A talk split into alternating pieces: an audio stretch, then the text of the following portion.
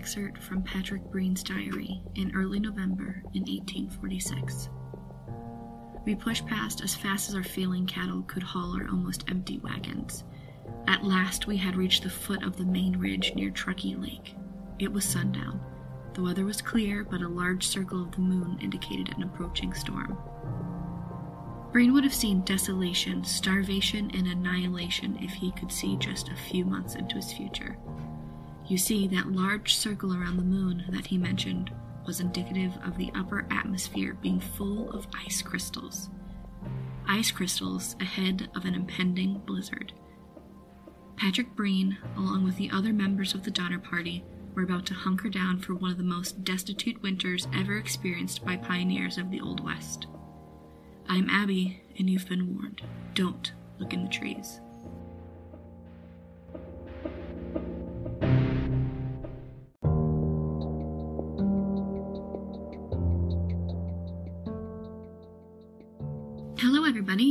Welcome to another episode of Don't Look in the Trees.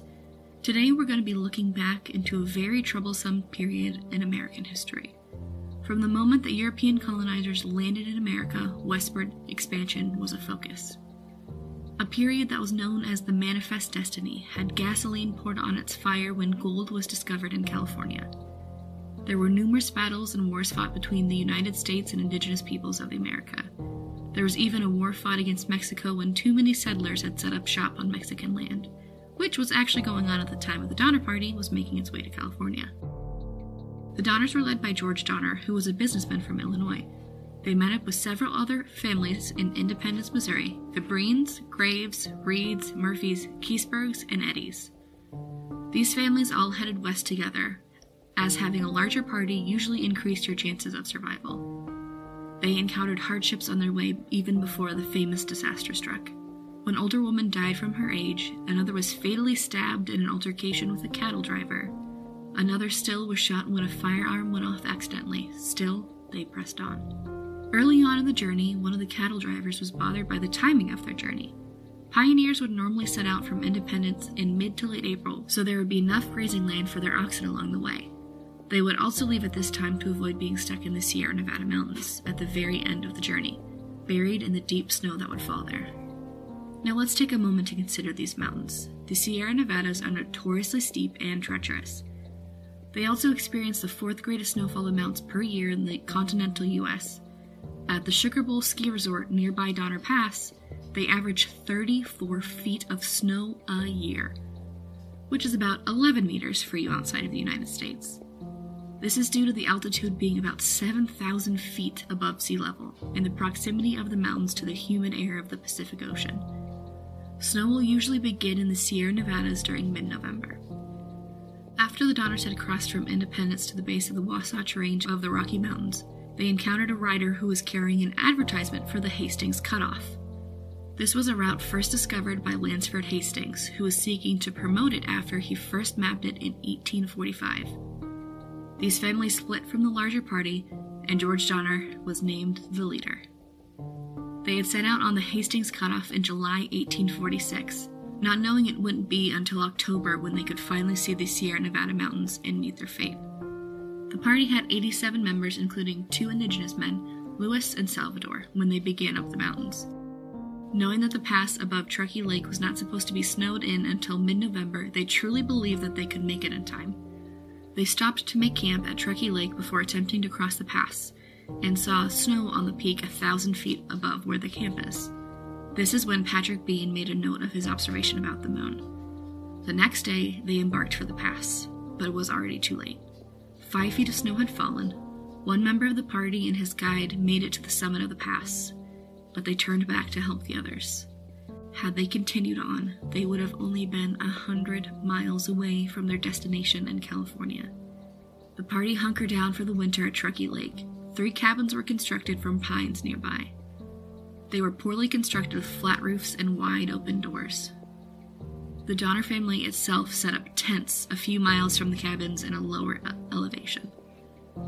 Over the next month, these camps were completely buried in what is thought to be 22 feet of snow. It never thought enough to make a difference. There are pictures from the site, which I'll post on the show Instagram, which shows that members of the party had cut down trees well above the ground level for firewood and to construct their camps. An eerie sight, to say the least. Famine quickly struck the camp. Their food supplies were already low, setting down for the winter. But every one of their oxen died in the cold. Many of them were lost, buried in the snow too quickly to be drawn up into portions for meat for the party to eat. All of the food stores had been used up within a month. One member of the party was able to hunt and kill a bear, but this was the only game to be had during the blizzards. What was meat quickly turned into hides. Hides and bones were boiled repeatedly to create a gelatinous soup, which was the only source of food for the party. Several died from the cold, starvation, and fever before the first attempt at escape was made. Fourteen pairs of snowshoes were made for members of the party by Franklin Graves. These were made from the ox bows and hides of the dead oxen. A group of 17 men, women, and children set out to cross the pass with these snowshoes on December 16th. Among this group were four fathers and three mothers. All of them left their children to the other members of the party back at the camp. They took six days of poor rations with them on their journey. The snowshoes were effective on the beginning of the climb, but none of the members were able to cross the pass on account of their inability to camp effectively in the deep snow. Several of the members had gone snowblind, which is a condition where the UV radiation bouncing off the snow burns your corneas, and they were severely visually impaired. Still, they had not made it to their destination by November 21st and had become very lost and confused. They spent another two days without food. This is where things get really morbid, guys. Trigger warning for those who do not want to hear what comes next. It involves cannibalism. It's tough to hear. Pause now if you don't want to hear that. I get it. Patrick Dolan, one of the first members of the small group, suggested that one of them should volunteer to die to be eaten by the others. They suggested a duel, a lottery, or simply to continue on until one of them succumbed to the cold. They picked the last option, and soon Antonio, an animal herder, and Franklin Graves had dropped. Patrick Dolan then began to rant deliriously, stripped off his clothes, and ran into the forest, only to return hours later and die of hypothermia. The others began to cannibalize his body at this point. A young boy in the group, who was on the brink of death, was encouraged by his sister to participate, but he refused and died as well. All of those who died during this journey were found to be cannibalized. Flesh from the bodies was dried and divided up as such that none of the group had to eat their own relatives. Three members of the party refused to eat a man named Eddie and the two indigenous men, Luis and Salvador. The group rested for three days before searching for the trail again. They once more ran out of their provisions and began to get desperate. They began eating the hides of their snowshoes and even suggested killing Luis and Salvador. Eddie warned them of their plan, and Luis and Salvador escaped. Nine days later, they were found freezing and on the brink of death. They were murdered in cold blood and cannibalized. The group eventually found the trail again and pressed on, they stumbled into an indigenous settlement on the other side and were freely given their food supply, which they had saved for themselves for the winter. Eddie continued on to reach a small ranch and a small farming community on the edge of the Sacramento Valley, where he alerted a rescue party who would return to save the six surviving members of the group on January 17th. It had been 33 days since they set out from Truckee Lake with their six days of rations. Rescue for the others took even longer.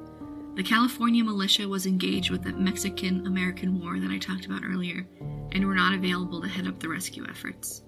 It took until February 4th for a rescue party, including Eddie, to set out to rescue the members of the Donner Party.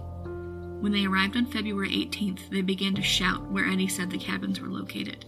Members of the party reportedly emerged from a hole in the snow where their cabins had been buried during subsequent blizzards a quote from Mrs. Murphy, the matriarch of the Murphy family, goes Are you men from California, or do you come from heaven? The remains of 13 of the dead had been buried in the snow above the cabins and had begun to rot when the rescues arrived. The smell of it sickened many of the rescuers who moved the bodies into cabins and burned them. Four of the party died en route to Sacramento Valley. Through three trips up and back to Truckee Lake, 46 of the members were rescued, and 41 had died.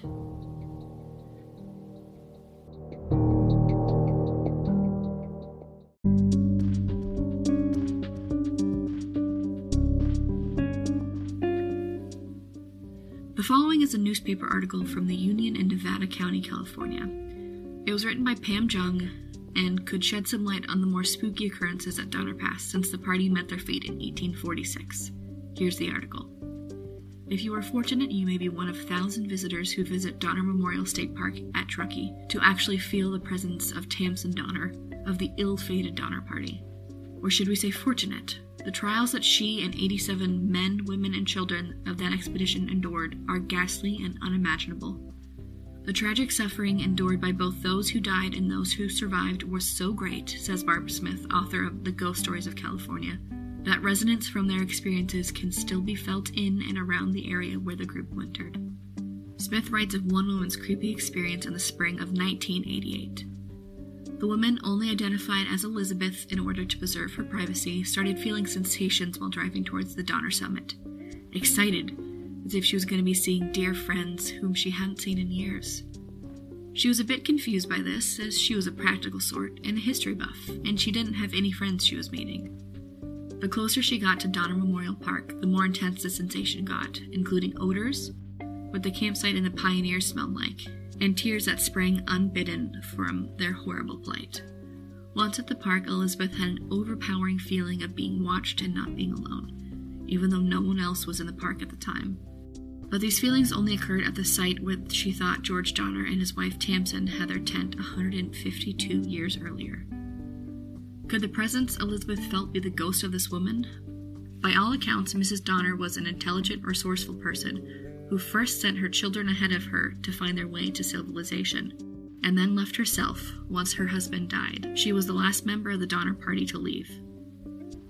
Was she the last member of the Donner Party to leave?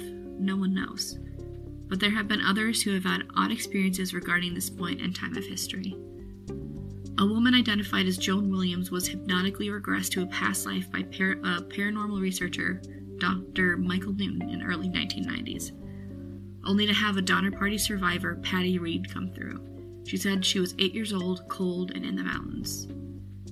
Further, she said she had been carried out of the camp by a Frenchman. When asked what was most responsible for this tragedy, her answer was Hastings, which turned out to be the name of the ill advised shortcut that the Donner Party took and ultimately stranded them. Newton discovered that the lady he had regressed had no knowledge of the Donner Party in her waking state. Patty Reed died in 1923 at the ripe old age of 85. While not a ghostly presence in the normal sense of the word, the essence of her seemed to live on, reincarnation maybe, in Joan Williams. Then there's the story of the skier who got seriously disoriented while skiing alone in the Sugar Bowl ski resort, close to where the Donner Party had their last camp. After a day of wandering about looking for help, he claims a woman skier appeared, led him to a camp of people who asked them to do some work the next day for them alone. When he went back to camp later that day, he found it wasn't there anymore. There weren't even signs that anyone had ever been there. Everything and everybody had disappeared. Creepy, for sure, but at least it's not threatening. Maybe you'll have your own story to tell when you visit Donner Memorial State Park.